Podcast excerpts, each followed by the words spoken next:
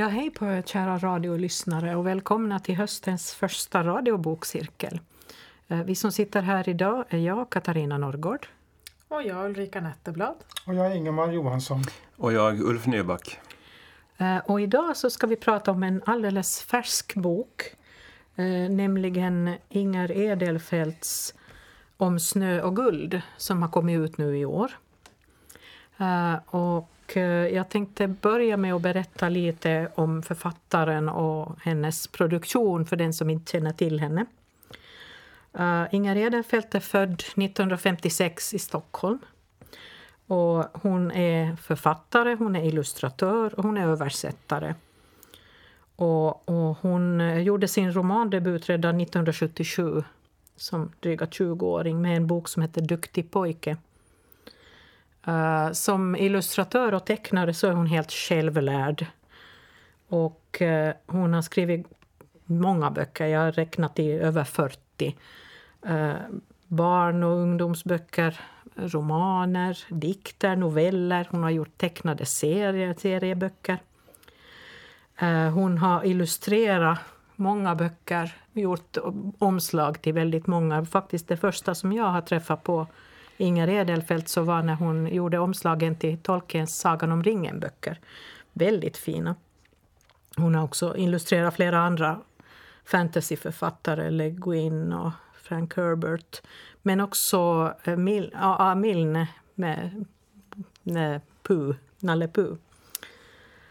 Eh, hon har fått många priser och stipendier för sina böcker. Och bland annat eh, Deutscher Jugendlitteraturpreis 1987. Eh, det var för en ungdomsbok. Då. Hon har fått Svenska Dagbladets litteraturpris och eh, Göteborgs-Postens litteraturpris också. Den här nya boken då, om snö och guld, så ja, den är väl... Jag vet inte riktigt vad man ska kalla den. Det är inte riktigt en självbiografi. Uh, utan det är väl mera en sån här uh, blandning av självbiografisk fiktion, eller vad man ska kalla den för egentligen. Så jag tror att vi sätter igång och diskuterar så får vi se vad vi kommer fram till att det är för någonting egentligen. Ja. ja det står på baksidan att den ska vara en utvecklingsroman. Mm. Det handlar ju om en en, en kvinna som ser tillbaka på sitt liv och ställer frågor och pratar med sig själv när hon var, alltså berättar jaget, pratar med sig själv när hon var kanske 6-8 år. Och sen går det uppåt till 16-20 års åldern. Utvecklingsroman det är väl när man är ung och så mm. utvecklas man och blir äldre och mm. att man skriver det som att man kan läsa den där utvecklingen som läsare. Ja. Men jag tycker nog att, att den känns väldigt självbiografisk, att, mm. att det är sant. Jag tror på varenda ord hon säger. ja, hon skriver ju bra på det sättet. Ja. Mm. Jag håller med. Jag tycker den känns ju självbiografisk i att det känns äkta och, och självupplevt på det sättet. Um, och sen så har den väl kanske inte den, den stora spänningen men liksom en stor punkt som är dramatiken utan snarare just det här utvecklingsroman att behållningen är kanske att följa någon över tid och inte mm. spänningen på det sättet. Den har ju en inre dramatik däremot. Mm. Alltså den har inte något sådär, det börjar inte hända så fruktansvärt mycket sådär rent sådär med de här människorna men inuti författaren, den som berättar så händer det ju massor. Jo. Mm. Hon är också väldigt får väldigt bra fram de här andra människorna. Hon, hon, förklarar inte för mycket om, om de andra personerna. Modern, fadern, diverse pojkvänner och, och mentorer och såna. Men man förstår väldigt mycket mellan raderna, tycker jag. Man, mm. man ser liksom det där när hon kortfattat beskriver hur, hur hennes mor beter sig så ser man ju så mycket mera än hon gör. För hon ser ju det ur ett barns perspektiv från början. Jag tycker att um, man känner igen sig, inte med nödvändighet i, i Mirandas uh, person, men liksom jag tycker jag, jag, de vuxna personerna känner jag igen mig. Liksom, man mår lite då, jag mår lite dåligt när jag läser. Har jag gjort de här felen också? Hur ska barnen känna det som Miranda då? Mm. Ja, det tycker jag är skickligt gjort. Att det är så tydligt ur Mirandas perspektiv och samtidigt kan man som vuxen eller med andra erfarenheter se det utifrån, mm. fast det är ju jag-formen, och just ömma lite för de här vuxna också. Mm. Alltså det här var en bok som man liksom insöp, att den liksom bara... Man bara slukar den, att liksom den lever som någon sån här parfymdoft liksom inuti. Man svävar omkring i den här stämningen och den här landskapen, som, de inre landskapen och hennes utveckling med, med den här känslokalla mamman då, som varenda replik är liksom typ dödlig eller sådär avståndstagande och kall. Och den, den har så mycket känslor, liksom, den är så, så på djupet. Och hela hennes utveckling, hur hon beskriver. Och det finns de här höjdpunkterna också, de här kritiska lägena som det blir också med Miranda när hon verkligen gör sig själv illa. Mm. Ja, jag tycker att um, uh, ja, hon jobbar ju med ironi och bitterhet och, och försoning kan man väl säga till viss del. Till, till stor del ironi och bitterhet. Jo. Och vem, vem är skyldig liksom till att man är där man är? Alltså att jag är, där, att jag, är jag. Vem, vem är jaget? Vem är jag? Mm. Mm. Och vad, om, om nu det framgår här att mammans, bit, eller mammas beteende orsakas av någon bitterhet som uppstod i barndomen. Och hur, hur ska, mm. hur, ska hon, hur, hur, ska hennes barn i sin tur kunna avstå att drabbas av mammas bitterhet? Ja. Det här tyckte jag faktiskt, det var precis i början av boken redan, så fastnade jag för den här beskrivningen av det här flickrummet jag tänkte jag skulle läsa lite av det för jag, jag, tyckte det var väldigt... Det säger så hemskt mycket om, om både mamman och, och flickan. Mm. Eh, lilla Miranda har fått ett flickrum. I Årsta hade hon inte ens en barnkammare. Här ska allt vara annorlunda och finare. I själva verket är det Gerda som har bestämt hur det ska se ut i Mirandas rum. Spetsgardiner, ett överkast med rosor, en liten ryamatta som Gerda själv har knutit medan hon var sjukskriven. En söt lampa på nattygsbordet med glasskärm, för nu är väl Miranda stor nog att inte ha sönder saker som hon brukade göra förr i sin okontrollerade livlighet. Gerda fick aldrig ha ett sånt rum när hon själv var liten och därför är det viktigt att Miranda ska ha precis ett sånt rum nu. En vacker gåva till den där flickan som är så svår att förstå sig på. Ja, det är satiriskt. Ja. Det där är ju genomgående, tänker jag, just också hos den här Gerda att det finns ju mycket ångest och, och neuroser hos henne. Men en tycker jag handlar ju om det här att det är så viktigt för henne att, att vara en bra mamma, men kanske inte den mamma det här barnet behöver, utan det som hon tänker är man bygger upp det här fina rummet eller man gör de här sakerna. Eh, men hon kanske inte möter Miranda där hon egentligen skulle behöva det. Mm. Jag tycker berättaren här i boken då, om det är Inger Edelfelt själv då, så hon har verkligen ett vasst språk, eller liksom ganska, ganska så vapen, vapen, vapen liksom arsenal verkligen som hon har samlat. Så där. Hon har alltid ett utanförperspektiv på något vis. Att hon, hon, ställer sig alltid, hon är alltid liksom i en annan värld, att hon kan betrakta allt utifrån. Samma när hon började den här folkhögskolan också, så det är alla möjliga udda existenser på den här skolan. Och hon ändå liksom är i en annan dimension än dem. Hon har sin stolthet och hon, har, hon kan hålla sig ren från allt. Och det, det kräver ganska mycket att inte när mamman har manipulerat henne så fruktansvärt att, att, att hon har fått henne liksom dit hon vill på sätt och vis. Hon har den här ja. förmågan som är stark och det hör ihop lite med det är svårt att säga om hon har det latent i, i biologin eller om det är socialt, den här ångestutvecklingen. Att hon, hon kan gå in i, i overklighet, eller hon, hon går in i overkligheten kanske hon inte kan välja. Mm. Och uh, hon ser verkligheten, ibland ser hon den riktigt klart men ibland så, så blir det som en dimma i, i hennes värld. Mm. Som, eh, som, ja, det är väl en räddning, ett skydd. Ja, overkligheten, det är mm. hotade. Att liksom, något som inte, hon inte kan handskas med eller som tar och hotar henne så att den kommer ja. över henne. Hon tycker det är jobbigt men samtidigt så är det ett, ett skydd. Hon talar om det här med ritualen att det räddar henne, hjälper henne men samtidigt tar det för mycket energi av henne. Det är nog för att hålla overkligheten borta det. För att, liksom, för att hålla på med sådana här så, teckna och mm. terapi. Mm. Mm. Ja, hon har ju ett, uh, ja, det är ett genomgående drag i den här boken Ingrid Edefäst om snö och guld att hon går in i fantasin och fantasin är betydelsefull för henne. Mm. Ja. Hon har ju det här som hon nämner då när de läser i skolan och läser eh, Gäst hos verkligheten. Mm. Att den slår an en sån klang hos mm. henne för att hon har just den här overkligheten mm. som är liksom någon sorts motpol. Och hon, hon faller ju in i det här och skriver om, skriver om sin fantasivärld och den här flickan Guld som väl är hennes då fantasy alter ego om man säger så. Uh, och, och, och vill bara skriva om henne då ett tag när hon mår som sämst. Så vill hon bara vara i den världen och, och skriva. Och där, det, därifrån, jag undrar länge nämligen över titeln på den här boken. Men det var snö och det var guld. Mm. Och, och, och, de har båda två en viss betydelse i, i berättelsen. Mm. Så att det var...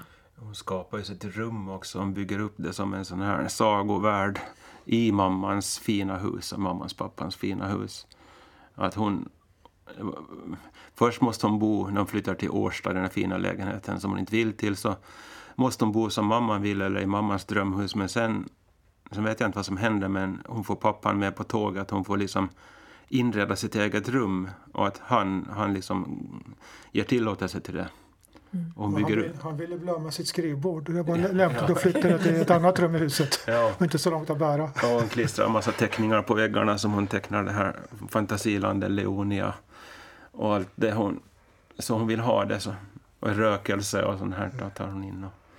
Ja, det är återkommande de här liksom utrymmena av och kanske inte frigörelse men så mycket att hon liksom tar sig rätten att bygga sin värld som skiljer sig så mycket från ja, kanske framförallt mammans förväntningar. Pappan mm. uppfattar man ju ja. kanske har mer förståelse för det där men inte riktigt finns där för henne. Mm. I det. Ja, det är ju det som är, är, den där saken att mamman finns ju där hela tiden men hon förstår inte. Mm. Och pappan kanske förstår men han är hela tiden frånvarande. Mm. Han firar inte jul med dem, han, han åker bort på långa resor med sina kollegor hela tiden. Och man anar väl och Gerda anser att han är otrogen. Dottern reagerar hon, hon ser det inte så, hon ser det bara att han är med sina kompisar. Och det löser upp sig i, i läsarens ögon i slutet på, på pappans begravning. Ja, precis. Mm. Ja. Hon är ju mobbad i skolan och hon känner sig utanför där och hon har inga kompisar. Alla tycker att hon är konstig. Och liksom hon upplever sig som konstig också, annorlunda. Och hon är väl inte så bra på något skolämne precis och hon vill inte prestera heller. Och i teckningen så vet jag inte heller om hon liksom kan liksom få utlopp för det som hon verkligen, ja i skolan alltså, teckna. Utan, och, sen får hon kanske någon, någon kompis då som, som, som inte är hennes bästa vän eller som inte är som hon. Och, och det, jag tycker det är bra beskrivet, den här mobbningen faktiskt, som finns där i skol, skolvärlden. Och eh, var det pappan som sa att, att mobbning, det är liksom typ bara de som är tillräckligt missförstådda och liksom fina nog att vara mobbade som, som blir mobbade. Att det, liksom, offret, det var något fint i det där med att bli mobbad. Och, det, det, är inte så kul för själva barn, för den som blir mobbad. Nej. Nej, och ingen tröst är det heller. jo. jo, det var det faktiskt... Hon hade en beskrivning av vad det, hur det gick med hennes fina skolväska. Mm. Hon, hon hade fått en, en fin skolväska och, och sen hade någon varit med tuschpenna och skrivit bajs på den. Och det gick inte att få bort den, så hon gömde den in i garderoben. Och, och det här gick och bar på en tygkasse istället och så började ju hennes mamma undra att vad, vad i all sin dar har hänt? Varför använde hon inte den där fina väskan? Hon hittade den. Men då skulle hon ju istället då börja riva upp himmel och jord.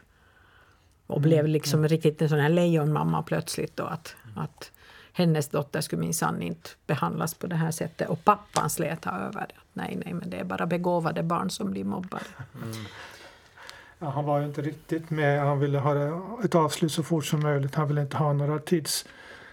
För mig blir det så att han vill inte ha några problem som tar, tar hans tid. Mm.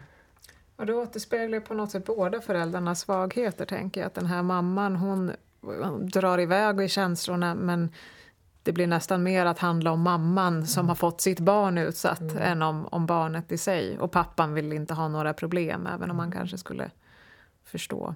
Men det är ju egentligen så hela tiden. Och man tänker, det, för, för det är ju så, allting handlar om mamman, Gerda. Hon får, eller hon får allting att handla om henne. Jag tycker den är bra den här boken för jag, jag får, det blir som ett rum för mig. Jag, vill, jag skulle gärna vilja gå in i det här rummet och, och säga till hur de ska göra. ja. De beskriver mamma som traumatiserad sen då, djupt traumatiserad. Det var någon, hon har en del sådana här psykologer eller, eller terapeuter som, som hon tyr sig till, Miranda. Uh, och det är väl typ de enda som hon känner förtroende för Utom vissa pojkvänner då som, som ändå sviker henne. Alla sviker henne väl på ja. något sätt. Men just de här, de här mammagestalterna som kan vara lite förstå henne och mm. se hennes konstnärlighet och förstå det här fantasilandet som hon tecknar. Tyr hon sig till. Fast de sviker också henne. Mm. Ja. Hon är så, så eller, mamma beskrivs någonstans som skör men Miranda är också väldigt skör. Hon är väldigt känslig för det som skulle vara det naturligt avsked. blir att hon blir övergiven för henne. Mm. Man får ju bilden av att hon har en väldigt stor känslighet i sig också. Där tycker jag att det är svårt att veta. Det är ju helt klart att den här miljön inte kan möta hennes känslighet. Men jag får ju också bilden att hon i grunden är ett väldigt känsligt barn. Att hon kanske skulle behöva en extra um, trygg miljö, inte bara normalstöttande eller vad man ska säga. Mm. Det är ju 60-tal det här. Det, det, musiken kommer in lite här och hon, hon, hon blir lite sådär förtjust i sådana här rockkillar då som kan erbjuda kanske en annan verklighet än, än de har det där hemma. Och mamma förstår inte alls det där. Hon har en kusin som heter Christer som hon är lite, som, som, som lite försöker bryta sig loss från, från sin familj. Och, och så, när hon träffar Christer så, så blir hon lite förtjust i honom. Jag ska läsa hur mamman tar det där sen då. Du stirrade på honom som om du ville äta upp honom, sa Gerda efteråt när vi kommit hem efter Christers födelsedag. Du blev, du blev allt bra betuttad. Jag sa ingenting struntade i hennes löjliga ord. Jag var ännu kvar i honungslandet där kärleksdrycker dricks i den skimrande minnesfilmen om miraklet. Hmm, där sitter jag, nya Mira, i soffan i gillestugan och tittar på fondtapeten som föreställer en illande grön granskog. En stereoanläggning finns i rummet. Vill du höra Led Zeppelin, säger gudavarelsen. Det vill jag. Har aldrig hört dem. Bara Beatles och föräldrarnas skivor och medan musiken förföriskt pumpar upp stämningen går han runt och spelar luftgitarr. Jag säger inte mycket. Mina ögon är som två skogskärnor, Huldrans ögon, om man har kunskap om huldror. Efter en liten stund sätter han sig i soffan bredvid mig. Röker du? säger han. Nej. Det var bra det, för jag hittar inte ciggen som jag gömde. Hoppas inte morsan eller farsan upptäcker den. Mina ögon känns vackra och stora nu. De blänker säkert. Och jag är så väldigt medveten om hans kropp, hur den utstrålar ett magiskt, en magnetisk värme. Har den funnits där förut? Inte har jag märkt det, inte ens när vi brottades förr. Men det var ju en annan, den jag brottades med, och jag var också en annan då. Mm. Jo, men det, det låter så väldigt bekant det där tonårs, mm. de där känslorna som man inte riktigt, riktigt har koll på och inte riktigt vet hur man ska hantera. Och Krista får hon en amulett som föreställer en drake då, som hon bär runt halsen. Mm. Ja, det tycker jag är elegant också i boken, just det här med utvecklingen, hur den skildrar eh, många olika skeden. Att det är väldigt tydlig kontrast mot barndom till tonår, till mm. Mm. det unga vuxenskapet, att man känner av den utvecklingen. Och samtidigt det här genomgående att hela tiden är det lite hennes distans till andra människor eller hennes vilja att mm. Kunna göra de här sakerna, bli kär, ha vänner, ha självständighet. Men det är svårt i varje livsskede. Mm. Och sen kommer det ju sådana här brytningspunkter då, när det händer sådana där, ja, jag ska väl inte kalla det katastrofer, men i alla fall. Det är tre delar av boken. Och ja, och det är alltid någonting väldigt dramatiskt sen mm. som, som liksom ja. bryter vidare och till, näst, till nästa skede. Så att säga. Och tre gånger krisar det väl ordentligt. Ja, ja. Och hon, det är just därför som jag tänkte att den är självbiografisk, för hon liksom samlar sig att nu ska jag berätta om någonting verkligen hemskt som jag inte har sagt åt någon förut. Och så där. Så därför så får jag den där känslan av att hon verkligen liksom samlar krafter själv att, att berätta det här. Och jag vet inte vilken händelse som är värst, men åtminstone den där sista. Det är också en väldigt bra berättad. Ja, alltså hon kan förlora läsaren på det sättet också. Ja. Det kan ju vara. Jag tycker det är ett intressant, om man går in på hur hon skriver, tycker det är intressant. Du sa Katarina att hon, hon var tecknare och illustratör. Att hon ägnar sig väldigt mycket text åt att beskriva att hon tecknar utan att det finns en enda teckning i boken. Mm. Man ser dem framför sig. ja. De är väldigt tydliga. Ja, hon beskriver man dem. Jansson till exempel, då får man ju liksom lite, ah, nu får man se hur det ser ut. Mm. Jag måste ju erkänna att jag har några, har några sådana här kort som jag har köpt med just Inger Edelfelts konst för jag tycker väldigt mycket om hennes teckningar. Så mm. jag, jag, ser dem framför mig, framförallt mörkhåriga Legolas från Sagan om ringen. Så ska han se ut, han ska inte vara blond. jag hade nog svårt när hon kom in i sin den här eh, fantasyvärlden att just hålla koll på hennes liksom fantasyvärld, vad den där guld gjorde och alla drakar och det där. Men du kanske Katarina som ja, läser med fantasy, ja, du, du var helt med sådär. Det vet jag Skriver hon själv fantasy utöver Hon det? har nog skrivit en del, ja. ja. Men är väl nog mest rom romaner. Ja. För mig drog de partierna ner lite, eller jag upplevde inte dem som lika intressanta som resten av historien. Och ibland kan ju sånt höja, att det förstärker ett tema eller liksom gå parallellt. Men så upplevde inte jag det här. De hade gärna kunnat men jag tyckte mm. det var mer som ett en test för henne att klara av det här. Mm. Kanske kommer någon ja, fantasy-helbok av henne så den, den är så pass tjock den här boken så man måste göra såna djupdykningar i någonting. Ja. Det var, hon hade så bra stil. Alltså, mm. Allt som hon skrev i början det gick bara rakt in. Och det, var så här, det är skriven i ja. korta liksom, liksom, stycken den här boken. Så den är väldigt lättläst och går snabbt. Det är nästan ja. som prosadikter. Den är ju, ja. har den 500 sidor men liksom det är ju ganska mycket tomrum för det är bara korta kapitel och sista sidan på kapitlet kan vara fem rader. Ja. Man ska ju inte avskräckas av längden på den, den är ju väldigt eh, behagligt enkel ja. att läsa. Men jag, jo, jag förstår det som du sa där Ulrika, för jag kände lite samma när hon kom på den här folkhögskolan och började beskriva de här personerna som fanns där på folkhögskolan. Jag menar, jag har själv gått på folkhögskola. Och jag vet att det finns vissa tankar om, om en folkhögskola och att alla som går där liksom håller på med sånt här lite, ja, lever vilt och vad hon gjorde den här skolan, rökte de hasch och så vidare i Sverige. Jag tycker, ja. Och jag tycker inte om den bilden av en, ens folkhögskola. Jag tänkte, har hon själv gått på folkhögskola? Tror jo, jag? om man tror på henne. Ja, men alltså, vad har hon, hennes research, har hon varit på en folkhögskola? Eller liksom, för det var inte så, Finns. det var ganska tyckte Fin det var ganska tomt på innehåll från själva folkhögskolan. Men finns Albavik? Mm. Den ska finnas någonstans nära Sala. Nära Sala, ja. ja det kollar jag ja, faktiskt aldrig upp. Men däremot så kunde hon ju då ge sig in och, och, och beskriva ett kollektiv i närheten av skolan mm. som var liksom lite... Um, Lyckebo. mustigt på något sätt. Ja. Jag faktiskt tänkte ju på att jag skulle ha kollat upp det där Alvavik. Men jag glömde bort det sen. Men, men ja, det, men det kändes, man undrar lite. Kändes autentiskt. Jo. Men samtidigt, det, det står ingenting på hennes Wikipedia-sidor om att hon ska ha gått i någon folkhögskola. Mm. Men eh, det, det behöver ju inte stå allting. Det är intressant på en folkhögskola. Det är ganska... Ja, det var alla de där personerna som häxan Urimaira, Maria. Urimaira, ja, och de som inte var som hon var van med. Att hon tänkte, är det bara sådana på den här skolan? Mm. Kanske jag passar in då liksom.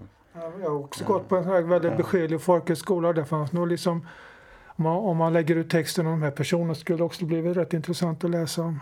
Det var död och det var hasch fast det inte var tillåtet. Jag tyckte de var trivialt beskrivna. Alltså det var så här barnsligt. Att liksom mm. sådana som sitter och, och röker hasch, det är väl inte så. Och liksom har vissa fantasier. Och, och sen just det där eviga att man ska diskutera och prata sina problem. Och, och liksom bli sådär, ja, sånt som ingen står ut med. Att det är liksom sådana typer som går där. Att, det är väl en åldersfråga också kanske. Mm. Om man ja, är om 16 år. Sen var det i slutet på 60-talet det här också. Ja, eller början av 70-talet. Ja, början av 70. Jag tror känslolivets slut var det på 80-talet. ja, det var det. ja, jag vet inte. Jag funderar på det där hon for, for in till stan och köpte värktabletter på apoteket och sånt där. Och, och... Magnesyl med kodein, är det jo, bra? Precis. Med, ihop med vin? Kodein är nog inte bra för någonting. Tror Eller jo, det, det, funkar säkert men nej, det känns ja. som att det inte är så nyttigt kanske.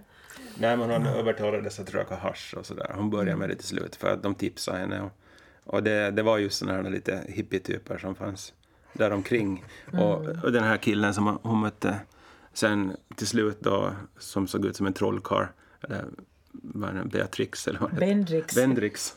Och som hon blev helt förhäxad av. Och han, eh, han var ju en sån som antagligen också höll på med, med droger. Mm. Mm. Men det fanns en kontrast i eh, den här gårdskarlen där, vad nu hette, PO kanske. Ja. Mm. Som hette, man kunde inte åka till Alko med honom för han var nykterist. Mm. ja. Det var, det, men, men man fick ändå den här känslan av att när folkhög, folkskol, folkhögskoltiden så så att hon på något vis hittar sig själv på ett annat sätt eller att hon accepterar sig själv mera än tidigare.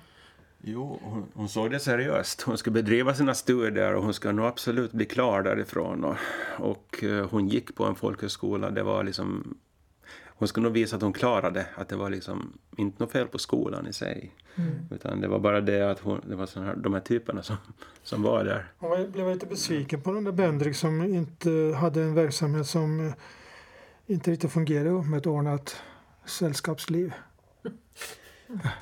Ja. Annars så tyckte hon väl att han var, han, han fick ju henne att känna sig, eh, att hon växte. Mm. Ja, hon trodde på, hon hade så god tro om människor trodde gott om människor på något vis. Och mamman försökte säga åt henne att du ska inte tro på, människor, liksom på dem. Alla är typ likadana och du kommer att bli besviken. Och, och liksom den här, den här negativa inställningen. Liksom... det, det, det, känns som att den här mamman är en sån här som var det Ronny Eriksson som talade om, om pessimistkonsulter. Det känns mm. lite mm. så Hon överlevde ju inte kan man väl säga, mamma riktigt. Hon, mm. måste, hon måste ju ha, eller det, det antyds ju att hon har haft något trauma mm. i ungdomen och, eller barndomen och, och, och blivit så där bitter, för hon är ju väldigt bitter. Hon är ju mm. en, en ganska komplicerad person. Jag tänkte på en annan sak här när det gäller författarskapet, den här boken. Hon är väldigt flyhänt, det är så lättläst som du sa, för att det är skönt att läsa. Men sen det här andra stycket som handlar om hennes eh, behandlingsperiod, om, om psyket och allt det här.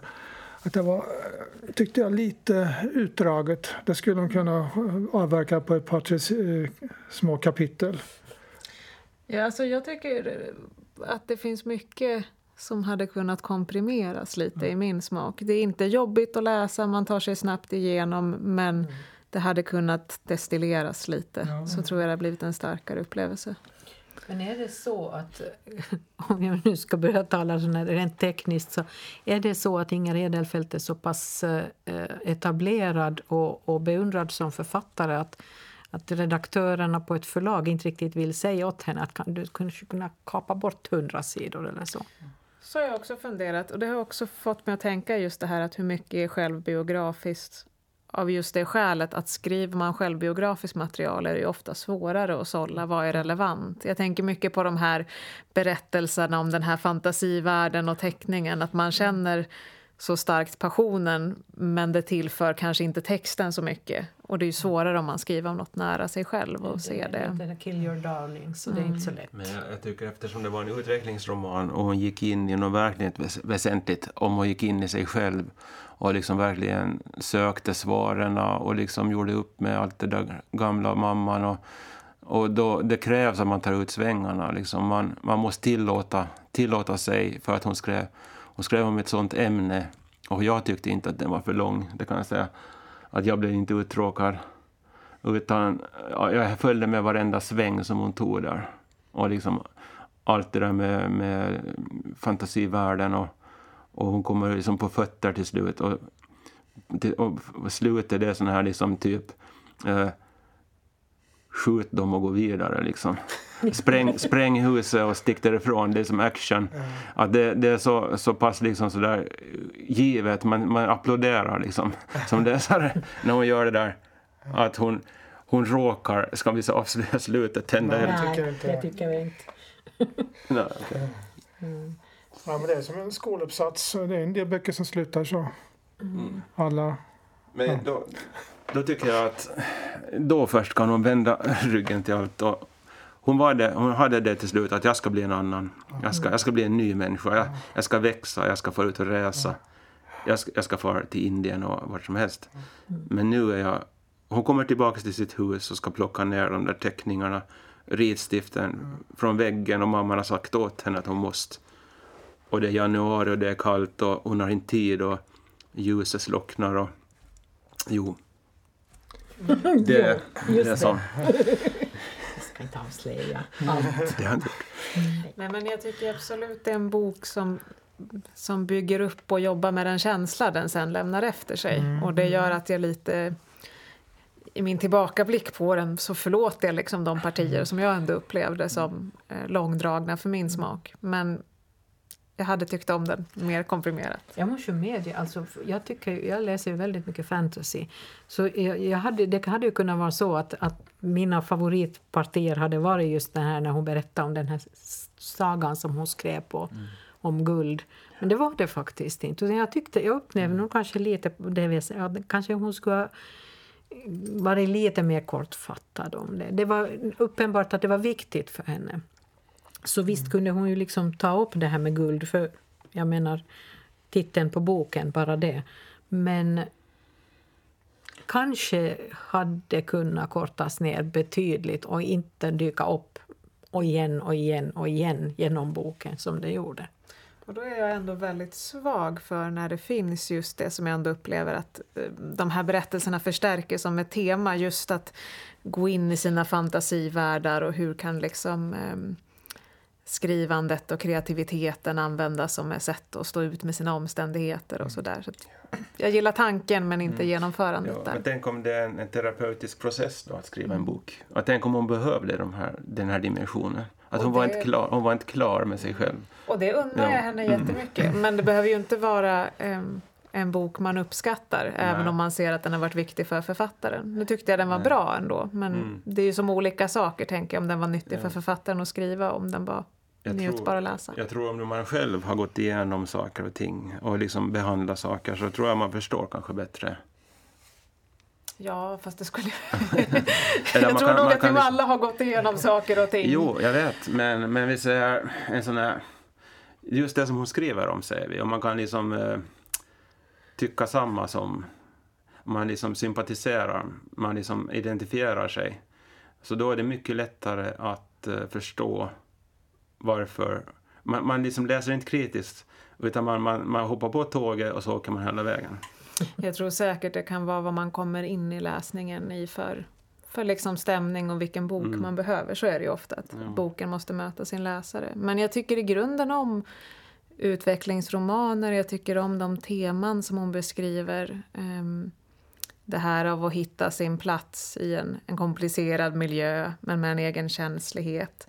Att använda kreativitet eh, och sin värld för att liksom hantera det där. Men, men vissa bitar mm. klickade inte ändå för mig. Jag tänker också på det här att, att eh, eh, uh, nu, nu kan det ju tänkas, jag funderar på den här Gerda nämligen, för det blir så väldigt mycket den onda modern Eh, och så sätts hon liksom eh, tvärs emot den goda modern då som är kanske närmast den här Merit, då, den här terapeuten som, som är liksom den här goda modersgestalten som, som får ut henne ur sitt skal och får henne att, att upptäcka att hon kan göra saker och hon ska ut i världen. Och medan Gerda försöker hålla henne kvar. Och det är ju det. Det är ju verkligen så att, att mamman försöker, hon vill inte släppa iväg Nej, men du mm. klarar inte ute i världen. Det går inte. Du kommer aldrig att klara dig. Medan Merit säger att jo, men naturligtvis, far till folkhögskolan. Du kommer att fixa det. Men är det inte därför som boken också blir så lång? Att den är vid dragkampen, den här mamman, som återkommer och återkommer och återkommer. Hon blir inte kvitt från mamma, hon blir 18 år, hon blir 19 och hon kämpar fortfarande med henne. Alltså det, det, är under hela den här boken så går åren och hon kommer aldrig loss från henne. Därför så krävs den här, det här omfånget också. Att hon, det, hon behandlar faktiskt sin mamma i den här boken. Mm. Och därför så ser jag den som självbiografisk. Jag tycker att det, som, det som kanske inte riktigt lyfts upp som ett tema men som blir fortsättningen för mig när jag läser det är ju den här eh, den här missade relationen mellan föräldrarna, mamma och pappa, mm. Henrik och, och Gerda. Att att eh, vet hon nu då, eh, Miranda hon får, eh, hon, hon, får bära deras oförmåga att ha kontakt. Mm. Så det är ju inte bara den direkt information om hur mamman är utan det är ju liksom hela, mm. hela paketet. Mm, hela systemet på ja. något sätt. Alltså det där tycker jag är väldigt spännande i boken just föräldrarna och att reflektera kring hur man själv som läsare uppfattar föräldrarna. Först upplever jag ju den här pappan som mer sympatisk för att han på ett sätt verkar förstå Miranda mer. Och samtidigt djupnar det att jag blir och funderar att jo det är lätt att vara sympatisk om man inte måste vara där och ta ansvaret utan kan komma och gå som det passar.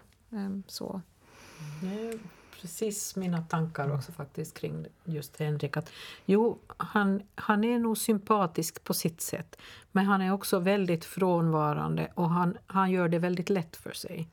Han går men aldrig han, går, han konfronterar inte, han backar och går åt sidan och gör någonting annat. Mm. Han går, det stod ut, han, det, skulle, det skulle aldrig falla honom in att gå med, följa med till dagis. Mm.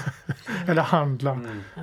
Men om vi säger nu att mamman var sjuk och så inte det är så jätteroligt att bo där och fira jularna. Han flydde alltid bort på julafton. Mm. Och vem, okej, okay, vem gör inte det, men, men liksom, man, borde, man, man, borde ta sitt ansvar. Jag flyr inte bort på julafton, nej. Utan jag menar, vilken människa vill utsätta sig från, för en, en sjuk människa då, om man har, kan ha möjlighet att fly med sina arbetskompisar klart det, att det, han tar sitt ansvar, men det är ju förståeligt. Nej, men så är det, och så får man ju också förstå det utifrån den tid det är i, tänker jag. Att man kan tycka nu att ja, men han måste ju ta ansvar för sitt barn, men mm. rent praktiskt har han säkert inte de möjligheterna på ett acceptabelt sätt. Det mm. finns ju liksom inget skilja sig och ta varannan vecka eh, på det sättet. Nej. Man talar om trotsåldrar i boken, tror jag, eller det står någonting om trotsåldrar, åldrar, där han eh, första trotsåldern och, och så den pappan då som är i den eviga trotsåldern. Men alltså det var barnets trotsålder, tonåringens trotsålder och så pappans trotsålder som aldrig tog slut. Mm. Mm. Mm. Och ändå hur hon reagerar sen då för pappan dör ju i boken sen då. Att nu avslöjar jag en här. Nu, nu analyserar jag sönder den här boken. men jag är mera för, för att liksom prata om det jag läst istället för att ge någon sån här inspiration att läsa den. Men alltså... Hon, hon, hon kan ju inte riktigt, Miranda heller, ta det att, att en förälder dör. Att, eh, hon är ju där på begravningen. Och hon köper en kappa och satsar pengar för mamman har sparat undan hennes barnbidrag. Och hon avslöjar att hon har pengar på banken och, och det blir lite kris när hon köper en ny kappa som är jättelyxig och svart och hon Inger, eller om det är för Miranda, då, tycker att, att, att det här ska jag liksom unna mig, att, att jag blir en ny människa bara jag sätter på mig den här lyxkappan. Och, och igen så är mamman då inte, inte kommenterar det. Och att gör hon det för sin pappa då, för han, hon har någon slags kommunikation med honom fast han ligger där under jord. Och att, att hon vill liksom erbjuda honom det där. Mm. Så det blir ju en sån här fin, ett fint sätt att ta avsked på något vis ändå. Och växte med den där kappan. Hon hade väl valt den själv. Ja. Mm. Jag tänker det är ju också återkommande just det här eh, att försöka skapa sig själv om och om igen på något sätt i den där utvecklingen. Eh, men hela tiden försöka skapa sig själv men det måste sättas i någon slags relation till mamman. Inte mm. alltid göra som mamman skulle vilja men det blir alltid att fundera hur mamman skulle tycka eller säga och uppleva. Jo. Jo, att göra uppror har alltid sitt, sitt... Det bestraffar sig alltid i form av dåligt samvete för henne. Mm. Jag tänker på det också, för det är ganska intressant. Den här Bendrix som hon träffar då på, på folkhögskolan som hon förlorar oskulden till och så har en sorts förhållande men han är nog väldigt... Han, det går inte att binda fast honom i alla fall. Han är liksom inte en sån som, som vill binda sig till något förhållande. Han kallar henne för Kathy. Mm. Och, och, det där tyckte jag var lite intressant. Det framgick inte med samma varför han kallar henne Kathy. Hon måste fråga. Varför, varför envisas du med att kalla mig för Kathy? Det heter jag inte. Jo, men läs Svindlande höjder. Du är en spökflicka. Och det där tycker jag, det, det var jätte... Han, han, det, han känns som väldigt intuitiv man. Han ser mm. liksom att hon är inte riktigt med i världen på något sätt. Hon har aldrig fått den möjligheten riktigt. Hon har alltid varit utanför och lite svävat omkring och varit genomskinlig. Mm. Alla tycker mm. att du, du, är ingen, du är inte på riktigt. Du är ingen, mm. Vad det nu än gäller så är hon inte på riktigt. Hon alltid, det är alltid något fel på henne. Ja, det tänker jag blir en av hennes svårigheter när hon liksom ska orientera sig i världen utanför att vara i föräldrahemmet. Att hon passar inte riktigt in i den andra världen heller. Mm. Alltså hon kan inte bara gå in i att jag behöver inte vara som mamma och pappa, jag kan bara vara som alla andra. För den vägen klarar hon inte, eller passar inte i riktigt heller. Hon har ju sin egen mm. känslighet. Det är det här ropet efter moders, moders kärlek som hon inte får. Att hon känner skuld inför mamma, att hon alltid är rädd för hur det ska gå. Och hela tiden mamma, skriva kort, vykort till henne och allt möjligt.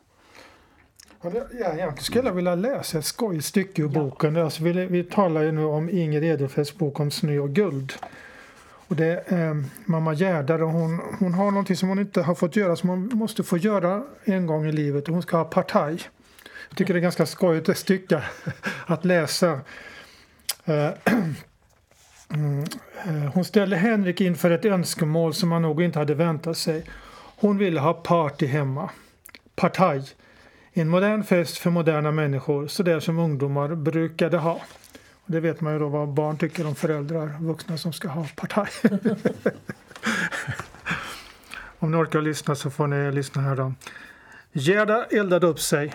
Partyplanerna blev allt mer upptrissade. Kanske för att det var första gången hon verkligen längtade efter fest.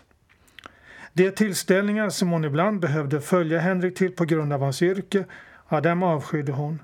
Men partyt hemma som hon ville ha, det skulle bli någonting annat. Inte förstod jag det då, men nu gör jag det. Hon ville ta igen sin ungdom, ha kul. Och festen skulle vara kulmen på hennes nya blomning. Och den skulle gå av stapeln på nyårsafton. Ett riktigt nyårspartaj. Det skulle inte vara stelt och gammaldags utan hippieartat och konstnärligt. En av Gerdas ungdomsvänner kände, riktigt, kände riktiga konstnärer och hippies. Eller åtminstone folk som var lagda åt det hållet. Och även en av Henriks kollegor som Gerda övertalade honom att bjuda var gift med någon slags konstnär som säkert kände andra konstnärer. Jag följde förberedelserna och diskussionerna med en stark känsla av oro. För stämningen var ju allt annat än avspänd. Jag hoppades att Henrik skulle säga nej men han verkade inte benägen till det. Han kom med invändningar och råd men satte inte ner foten. Jag iakttog och lyssnade och önskade att något skulle komma i vägen. Fick dåligt samvete för att jag önskade det och måste be och rabbla med pannan mot golvet att allt skulle bli bra. Bra, bra för alla. Och planerna fortskred. De grälade en hel del om sammansättningen av gäster och hur det skulle utformas.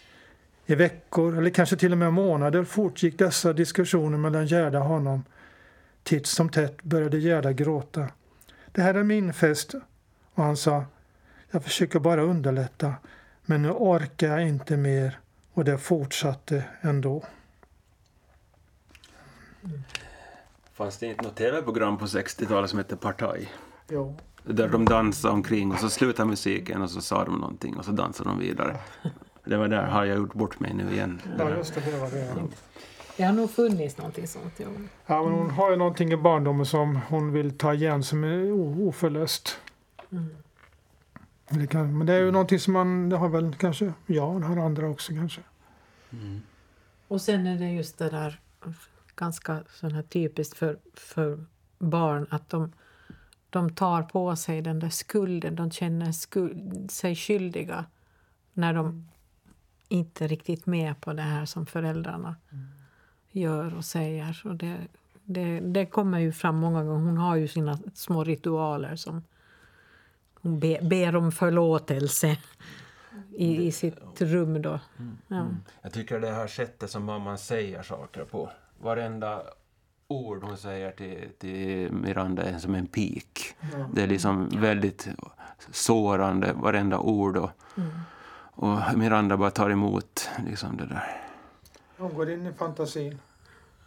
Om, hon, om, om någon säger emot eller påpekar det här att eh, så här, så är det bara att nej men nu måste man ju få säga saker. nu. Det, det, den sår, sårade oskulden sen. Men alltså, eh, jag tycker nog att alltså det, man måste, ju- det måste finnas en spänning i en, en, en berättelse. Men eh, om, om man transformerar ner det lite till sin egen nivå så tycker jag nog att det här är bra beskrivning av barnets utveckling. Mm. För att, eh,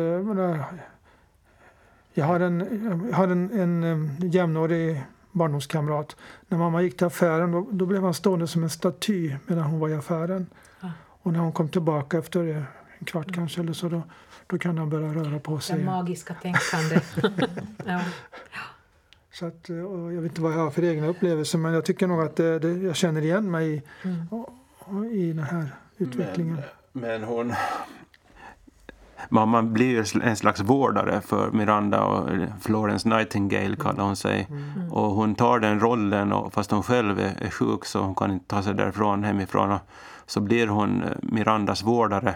Och då blir det en underlig sån här rollfördelning att, att hon, Miranda, är den här fröken Lättstött som bara håller på med sitt, sitt konstnärskap. Och mamman tycker att hon Ja, hon säger att du är, som, som bara, du är så fin av det. Du bara håller på med de här målningarna men jag måste sköta om dig. Och, och det är inte riktigt sådär sunt förhållande de har. Inte. Nej, Det är väldigt väl skildrat av hur man kan vidmakthålla en, des, en destruktiv spiral om det är i föräldrar-barn eller även i andra relationer kan man göra på samma sätt. Just genom att göra sig oumbärlig som mamman gör men inte stärka självständighet hos den andra. Och alltid, alltid när hon kan inte åka bort för då ska Miranda sätta eld på, eller liksom gör något dumt.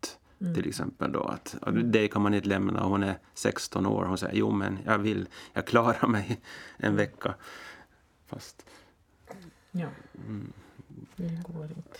att det är...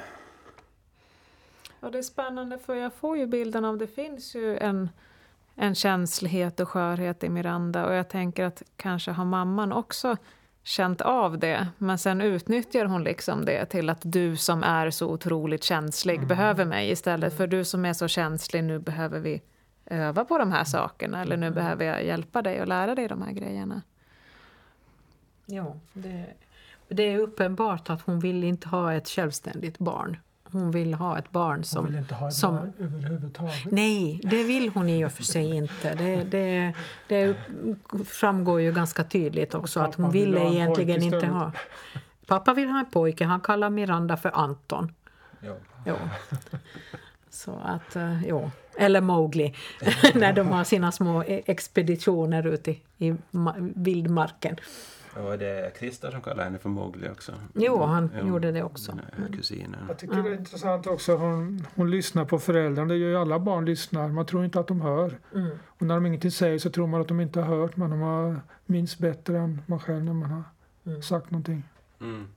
Men hon, hon hittar liksom inte det här förlösande, en bok eller en skiv, musikskiva eller Eh, det är den här gästhusverkligheten då mm. Som finns där men eh, sen är det de här terapeuterna. Men inte finns det någon sån här bok eller någon skiva eller någonting som hon hittar som skulle ge henne liksom, aha, att jag, så här kan man också göra. Eller liksom, det här tror jag på. Eller att eh, hon håller på med sin fantasivärld och gräver ner sig där i den. Mm. Inte har hon någon fantasybok som hon skulle ha läst eller sådär. Nej, det nämns väl lite Nej, vad hon ja. läser, men det är bara i förbifarten. Ja, så. Jag säga. så hon är ju på sätt, på sätt och vis ganska bunden eller fast i det där mönstret ändå. Mm. Ja, det, är väl, det blir ju mycket svårare för henne att frigöra sig för hon har ju liksom inte riktigt något annat att gå till annat än fantasivärlden. Mm. Ja, hon har inte hon har ingen egen, egen eller, ingen alternativ referens till sin, sitt känsloliv. Nej. Så att det, det som kommer, det kommer. Och hon har liksom inte tillägnat sig någonting annat som på något sätt kan jämföra sitt eget... Eh, Saker och ting bara händer ja. på något sätt. Bara... Och det är väl inte helt ovanligt det heller kanske. Nej, i och för sig. Ja. Men eh, vi kan väl vara överens om att det var nog en intressant bok ja, och man kan rekommendera den. Ja. Alltså, mm. man, ska inte, man ska inte vara rädd för tjockleken för att den är inte så tjock som den ser ut. Nej, Nej det, den går väldigt mycket fortare att läsa än man skulle tro. Mm. Ja, definitivt. Och sedan eh. in, man känner igen sig själv i den. Det behöver man inte göra i alla, alla böcker. Men... Och det är ett mycket lätt flytande språk. Ja, ja. Det, går, det, det går in mm. snabbt. Mm. Så, att, så då får vi väl knyta ihop och konstatera att uh, det här var då alltså Inger Edelfelts Om snö och guld som vi har pratat om idag. Och vi som har suttit här och, och pratat så det är jag, Katarina Norrgård. Jag, Ulf Nyback. Ingemar Johansson. Och Ulrika Netteblad. Uh, och nästa gång så dyker vi upp igen i radioapparaterna i oktober. Och då ska vi prata om boken Maken av Gun-Britt Sundström. Men tills dess så läs mycket böcker och ha det bra.